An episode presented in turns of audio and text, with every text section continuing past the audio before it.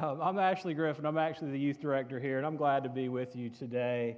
Uh, we are continuing our Unboxed uh, Finding the Joy series that we started last week. And today we're specifically going to be talking about finding joy in the waiting and finding joy in unexpected times. Um, I don't know if you've ever thought about how much time we spend waiting as people. I mean, you probably, in the moment, you probably realize it, but just uh, when you add it all up, how much time we actually spend waiting. And people actually figure these things out for us. They actually have people that do the research and add it all up. And believe it or not, if you live a normal uh, length life, you will spend six to nine months of your life waiting. Six to nine months waiting. That might be um, waiting on uh, hold for customer service or waiting at a doctor's office or waiting at the security line at the airport or traffic. Traffic is a huge place that we wait. We wait, I'm, I'm not a very patient person, I'll admit that up front, and traffic is not a good place for me to be waiting. And I found this out. We wait 30 to 50 hours a year in traffic, whether at a red light or a stop sign or just in bumper to bumper traffic. But six to nine months of our lives we spend waiting. So that's a crazy, crazy thought for me to think about. Um, and today we're going to be talking about some people that, that understood what it was like to wait and wait and wait. Um, and also, we're going to be talking about the Christmas story a little bit. And these people that we're talking about today, they don't really tie into the Christmas story like you would normally think. We're talking about a couple named Zechariah and Elizabeth. And when we think of like people associated with the Christmas story, if we were to play Family Feud, anybody ever watch Family Feud? Anybody? I love Family Feud. I don't know why. It's been still on, but whatever. But Family Feud, you know, they, they poll 100 people and they put the top answers on the board, and it's like, we, you know, we polled 100 people. Who are the most popular people when you think about the Christmas story? You know, number one would be Jesus, right? Of course, that would be, a, and then you'd probably have Mary and Joseph up there. You'd have the wise men, you'd have the shepherds, but you probably wouldn't have Zechariah and Elizabeth because their story isn't exactly tied with the birth of Christ. Even though Elizabeth was pregnant at the same time that Mary was pregnant, their story, Zechariah and Elizabeth's story of their child, was John the Baptist. And John the Baptist, as we know, went and prepared the way for Jesus. And so that's kind of where their story ties into the Christmas story. But they knew all about waiting. And we're going to look more into that in just a second. Um, so we're going to look at their story. It's found in Luke chapter 1. If you have your Bible or, or want to turn there, uh, look it up on your phone. It'll be on the screens as well. But before we do that, just some quick backstory. Um, last week, if you were here, Fran started the, the series, and she talked about a lot of the prophecies and how the, Jesus was foretold coming. But in the moment that we're starting the story, uh, God had been silent for about 400 years. So that's a long time. You think of our, our nation as 223 years old, and God was silent, speaking to the Israelites for 400 years. That's about 15 generations of people, uh, the Israelites, had not heard from God right? So that's a long time. So you could understand, it, it is understandable. Some people had probably started to, to give up on God. They got tired of waiting and just kind of moved on and thought God had left them. And, and that's, that's a kind of understandable, sad thing, but understandable thing because 400 years is an absolutely long time. I mean, again, we're 223 year old, years old as a nation, so we don't even have 400 years of history really. And they're waiting 400 years to hear from God. And so that's where we are. Also, we need to know that Israel is under Roman rule at this time. And, and so that's where we're going to kind of pick up in the story. I'm just going to read through the, our scripture today and then pick out some stuff as we go through. So we're going to start in Luke chapter 1, uh, verse 5. And it says, When Herod was king of Judea, there was a Jewish priest named Zechariah, and he was a member of the priestly order of Abijah, and his wife Elizabeth was also from the priestly line of Aaron. Zechariah and Elizabeth were righteous in God's eyes careful to obey all of the Lord's commandments and regulations. They had no children because Elizabeth was unable to conceive, and they were both very old. So let's stop there for just a minute and talk about this. Herod, that is in the very first thing we read, was Herod was king of Judea. This is Herod the Great, and he was anything but great. He was a violently evil man, right? That he was known for his violence. A lot of secular history records a lot more stuff than the Bible does about his evil acts. But if he was just, he led this life of paranoia, and he was just always, just if people were getting a little close to him, he would, he would kind of think something about him and have them killed. And the greatest act that we know of his violence was when the, the wise men came to him looking for the new king. And, and he's like, I don't know where they are, but when, when you, where he is, but when you find him, come back to me and let me know so I can go worship him. And they didn't come back. And then he had, it was two years later, and he had all the two year old boys, two years old and younger, killed to try to wipe out Jesus, this new king. So imagine what kind of evil that would take to have boys or any child, two years old and younger, all of them killed just so you can not have to worry about your kingdom. That's the kind of man this was. So this is it's kind of a time stamp in history. It's telling us when Herod was king of Judea. That's Luke giving us a time stamp of when this happened. But he's also saying this is a very, very, very dark time for the Israelites and in their history. We also learn though that there's a couple people faithful during this time. Even though there was a lot of oppression, there were people like Zechariah and Elizabeth that were faithful. And they both came from priestly lines. As a matter of fact, Zechariah was a priest at the time. But even though they were faithful, there's a big but in there, and it's that they had no children. And the reason that's important is because back then that was looked to be a, as a curse from God. If you didn't have children back then, people believed that you had done something wrong or your family had done something wrong and God was cursing you. So, despite that, despite carrying around that burden and, and that thought that they were being cursed by God, they still remained faithful to God. And so that was an amazing thing. So, just kind of getting the picture, resetting the picture a little bit. We have Israel that has been waiting and waiting and waiting and praying and praying and praying for 400 years for a Savior. And they're probably getting a little tired, right? And then you have, on a personal level, you have Zechariah and Elizabeth who have been waiting and waiting and waiting and praying and praying and praying for a child. And they probably have given up on that at this point because it says they were very old. And when it says very old, and it's in the context of childbirth, they're, they're believed to be in their 60s or 70s. So they weren't ancient or anything, but they were just old and uh, old uh, when it comes to thinking about having childbirth, uh, having a child. So let's continue in verse 8. It says, One day Zechariah was serving God in the temple, for his order was on duty that week. As was the custom of the priest, he was chosen by lot to enter the sanctuary of the Lord and burn incense. While the incense was being burned, a great crowd stood outside praying. All right, so this is important for us to understand that this was a huge honor for Zechariah to be able to enter into the sanctuary and burn the incense. It, there were so many priests at the time that they had to cast lots to see who would be able to go in. So this was probably a once in a lifetime or, or never in a lifetime opportunity that Zechariah was about to have. This was probably the greatest moment in his life. He was going to enter the temple and burn incense and, have, and pray before the, the Lord. And so when he walks in, what happens is the people would stay outside and pray, kind of in, in accordance with what he's praying, they'd all be on the same page. Now, he was probably so excited about this moment. He'd probably rehearsed his prayer over and over and over, and he knew exactly what he wanted to say. He knew exactly how long he was supposed to pray, and he was ready. He'd probably asked his other priest buddies, What's this going to be like? How's it going to be when I get in there? And he was probably just so excited and just couldn't wait to get in there. So he gets in and he's ready to pray, and this is what happens says, While Zechariah, Zechariah was in the sanctuary, an angel of the Lord appeared to him, standing to the right of the incense altar. Zechariah was shaken and overwhelmed with fear when he saw him. But the angel said, Don't be afraid, Zechariah. God has heard your prayer. God has heard your prayer. Now, for a priest that has been faithful all his life, he's probably going, Okay, well, I've prayed a lot of stuff. Oh, you're talking about the one I just prayed. The one I was just saying, okay, cool, that's, that's good, right? And so he's probably on that page, but the angel didn't answer exactly like he thought he would answer. So we continue. It said, Your wife Elizabeth will give you a son, and you are to name him John. You will have great joy and gladness, and many will rejoice at his birth, for he, for he will be great in the eyes of the Lord. He must never touch wine or other alcoholic drinks. He will be filled with the Holy Spirit even before his birth and he will turn many Israelites to the Lord their God. He will be a man with the spirit and power of Elijah. He will prepare for the people the coming of the Lord. He will turn the hearts of the fathers to their children, and he will cause those who are rebellious to accept the wisdom of the godly. What an incredible answer. When he said, I've get, The Lord your God has given you an answer, he's answered your prayer. That's what the answer was. That's an amazing answer. He's, not only is he saying, All right, we're to, the, the Messiah is coming. He said, Your son is going to be the one to tell everybody about it. And it's going to be an immediate thing. This isn't like it's been 400 years, and, and I'm going to use your son to break that silence, to tell everybody that the, the Messiah is on the way. What an honor. But more importantly than that, for, for Zechariah, he's given him a son. The, son. the thing he's been praying for forever is about to happen. And so Zechariah is scared, as, as anybody would be when, when an angel appears. That's what the Bible always tells us. The first thing an angel says when they appear is, do not fear, right? Because we don't know what that would look like, but I think we'd all be scared when, a, when an angel appears because they probably speak really authoritative and bright and just powerful, uh, seeming just being in the presence. But all that fear at this point seems to have gone away when he said, God has answered your prayer. Because this is my opinion.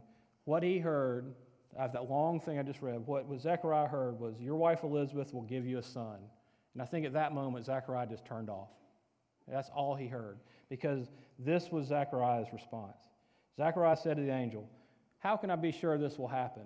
I'm an old man now, and my wife is also well along in years. Which, man, that's a good way to say your wife is older. If you want to say it in a polite way, you don't say, I'm an old man and she's an old woman. You just say, she is well along in years, like he did. But this is the thing. He just says this How can I be sure this will happen? He is standing in the presence of an angel, and the angel just tells him, This is what's going to happen. And he doubts it. Immediately doubts. He didn't hear all the other stuff. He just heard, You're going to have a son. He goes, Oh, I'm old. How on earth is that going to be happen? How, how on earth is that going to happen? And so let me tell you this this is not how you answer an angel. When an angel tells you something, your, your response should be, No, I think you got that wrong, man. I think you heard something wrong from the big guy. That's not what you're supposed to say because here's what the angel said. And this is so powerful to me. I don't know. The angel said, I am Gabriel, exclamation point, letting him know who I am. I stand in the very presence of God. I stand in the very presence of God. Not I fall to my knees. I mean, he, he worships God, he's an angel, but he stands in the presence of God. He is a powerful angel, and he has the voice of, of God. He says, It was he who sent me to bring you this good news. But now, since you didn't believe what I said, you will be silent and unable to speak until the child is born. For my words will certainly be fulfilled at the proper time. My words will be fulfilled at the proper time. That's a key thing for us because we want God to answer our stuff when we want Him to answer it. And God's like, I'm going to answer it when I want to answer it. Let me, uh, this is kind of a, a weird thing because, because Gabriel says, listen, you're not going to be able to talk. This is, and it's not really a punishment, even though it might be. This might be an answered prayer for Elizabeth. Elizabeth's you know, pregnant now. It's like, oh, I get to be pregnant and I don't have to hear from my husband for nine months. This is awesome. And the reason I say that, and this is confession time, when my wife, who fortunately is not here to hear the story uh, today, because um, she would give me the same evil look, uh, when, when, she was about to give birth to our daughter Ansley, we were in the hospital and Meredith was in labor, and you know, you're hooked up to all the machines and stuff. And one of the machines is the, the one that shows the contractions. And it's just this little steady line, and then a contraction comes and it kind of shoots up, and then as a contraction goes away, it goes back down in the steady line. Well, she grabs my hand and she gives me this look and she kind of groans, and I was like, What's wrong? And she's like, I'm having a contraction. And I looked at the machine and the line was still straight. And I was like, No, you're not. And, and then all of a sudden the machine kind of jumped up and I was like, Oh, now you are. And I looked at her and I, I can see her look right now. She didn't say it, but she said it, if you know what I mean, like with her eyes, don't you ever say another word to me again as long as you live. You know, that, that's what I felt like she was saying. And I've learned. I don't understand the whole pregnancy thing. Women, I, y'all, y'all are amazing. I'm glad y'all have them and not us because there would be no children in this world if it was up to guys to do it. But this is the thing. So it wasn't a punishment, though. It wasn't, it wasn't the angel saying, listen, you're not going to be able to speak because you're going to be annoying to your wife. I think it was a reminder. Every time for nine months, that, that Zechariah wanted to say something, and he wasn't able to speak, he was going to remember God was faithful. God answered my prayer. And every time he tried to speak, which was probably a lot for nine months, he got to remember that. That was a reminder for him. But we can be like that too, can't we? Sometimes when, when we hear from God, when we've been praying and praying and praying, and we kind of think we hear something, we're like, eh, I don't know. Are you sure? Are you sure that's what you're really saying? I'm not sure if that's what you're saying. But we got to go back to verse 14. It says, You will have great joy and gladness. That's God's desire for us to give us great joy and gladness in His answer in His time. That's a key, a key part of that verse. My words will cer- certainly be fulfilled at the proper time. You ever notice God's never in a hurry? God is never in a hurry. We try to push Him and push Him and push Him. But why is that? Because He is in total control. When you're in control of stuff, you're, you're not in a hurry. You're not anxious. You're, you're just, kind of, just going with the flow and you're good. And God is like that because He sees the big picture. He sees the things that are important to us. When we think we're going to have something that gives us great joy, He's like, no, I'm going to bless you in a different way. Sometimes. Sometimes He gives us what we want. Sometimes He says, here, I'm, we're going to work it out this way. And it's fun to look back sometimes and say, wow, it was amazing how He, he worked that out. I'm going to tell a, a, a story um, I love to play golf. I love everything about golf. Anybody like golf? Is it, it just me? Okay, me and Mark. Okay, good. A few people. Thank you. All right, I, am I'm, I'm one of those weird people, and David over there, my golf partner. Yeah, sorry. Um, I, I like golf. I even like to watch golf, which is like, um, yeah, boo from Darian. I like, I'll have golf on sometimes when the youth are coming in on Sunday and they're like, why don't you just watch cows eat? It'd be about just as entertaining. I'm like, no. I mean, golf is amazing. It's a, to me, it's the most difficult sport to play. And so I watch it and just, I'm amazed at what these men and women can do with a golf ball. And it's, it's just incredible. So I love to watch golf. And there's a misconce- misconception about golf that you have to be perfectly quiet when playing golf. And everything has to be silent in order to play golf. And that's not true. It really just needs to be consistent. Really, I mean, if there's noise, it's fine. If there's quiet, that's fine. But you don't want somebody yelling or, or anything like that when you're about to hit a golf ball because it might make you flinch. And I'm not comparing what golfers do by any means to what surgeons do. But think about it in that term. If a surgeon's about to make a cut, you wouldn't want the surgical assistant to come up behind him and be like, "Boo!" You know, and just scare him. That would be weird and, and probably make a mess. And, that, and that's what happens with golf. You want it to be consistent, either quiet or loud or whatever, but just consistent. And so that's the thing. And another thing about golf it is really, really, really difficult to be a really good professional golfer. There are you know, people we all know, Tiger Woods and Rory McIlroy and people like that, and they play on this thing called the PGA Tour, which is way up here. It's the best of the best. And then there's a European Tour, which may be a little bit below it. And then there's all these little sub tours underneath it, right? And one of these sub tours is the Latin America Tour. And, and a few weeks ago, it was about three or four weeks ago, there was a tournament going on, the Argentine Open.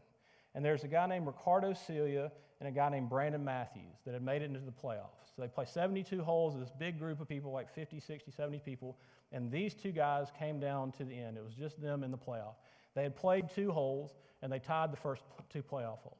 On the third playoff hole, Ricardo Celia made a long putt, and now it made uh, Brandon Matthews have to make his eight foot putt. An eight foot putt from here to this little soundboard. Pros make that about 70% of the time. And so it was a very, like, uh, very likely chance he was going to make this putt. Right, so he's standing over it. And, and here's the thing, too. This is, there's some money on the line. There's about $30,000 or more on the line for this putt if he makes the putt. So that's big money. Uh, but also, if he, if he makes it and wins the tournament, he gets to play in a thing called the British Open, which is one of the bigger tournaments in the world. So he has this eight foot putt right here for a life changing putt. Everything he's worked for. He stands over the putt he takes the putter back, and as he's going through, somebody yells in his backswing. It causes him to flinch, and he misses the putt. I don't know if the picture's up there. And that's his reaction. The guy from the, you see how bad, it, pros don't miss an eight foot putt that bad. And he's looking and he's like, what, what did you do?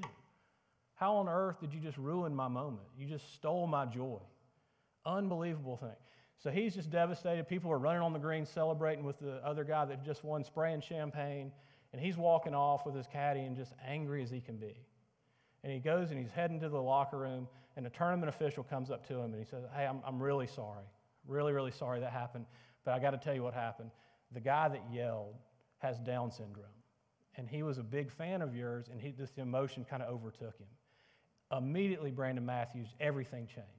His, his mom grew up working in, or running group homes and worked with a lot of Down syndrome people. And so he had a special place in his heart for those people. And so he was like, Take me, to, is the guy still here? I want to go talk to him. I want him to know it's not his fault. You know, and so immediately he goes to him, and the next picture is them. And so Brandon Matthews signs a glove and signs a ball for him, gives him a big hug. And it was just this big, incredible moment. This guy, Brandon Matthews, had everything riding on an eight foot putt in his mind. And he missed it because somebody yelled. And then that happens. That, that's not normal. That's not normal. But this is the thing. I feel like we can get joy in our lives out of the most unexpected places because that's what God does. And I'm not saying God made this guy yell to make him miss the putt or anything like that, but there are times in our lives where we think we're not getting what we want. And God has a different plan for you. After the tournament, Brandon Matthews said, You know, I came here to win a golf tournament, and I left making a friend. That's a lot more important. And, and that's, that's an incredible outlook to have. It's unbelievable. But if we miss that, if we try to rush God, and we try to make God work into our plan, then things aren't going to work out like we want to, right? God has a plan and a purpose for our life. There, there's a great author by a, a, guy named Bob Goff. Y'all may have heard of him. He's a, an awesome author. And he had a tweet yesterday that I thought was pretty good. He said, The canvas doesn't tell the artist what to paint. God doesn't need our help being in control of everything. The canvas doesn't tell the artist what to paint. God doesn't need our help being in control of everything. But so many times in our waiting and our waiting and our waiting, we try to tell God, if you can just do this, if you can just do this, if you can just do this. And sometimes we just need to lay back and let God do his thing. We need to continue to pray, but let God answer in his time. Zechariah and Elizabeth never thought they were going to have a baby, but they kept praying and, and just like left it in God's hand. And God blessed them with that in his time. And then we know John the Baptist went and he prepared the way for Jesus because they were faithful. So I don't know what it is. If there's things in your life that you're kind of just holding on, you're, you're like maybe giving up on God, and you're not, you think maybe the weight's not worth it. Don't do that. Keep digging in and keep praying and trusting God that He's going to bring the joy and the great gladness that comes with that and only in His timing. All right?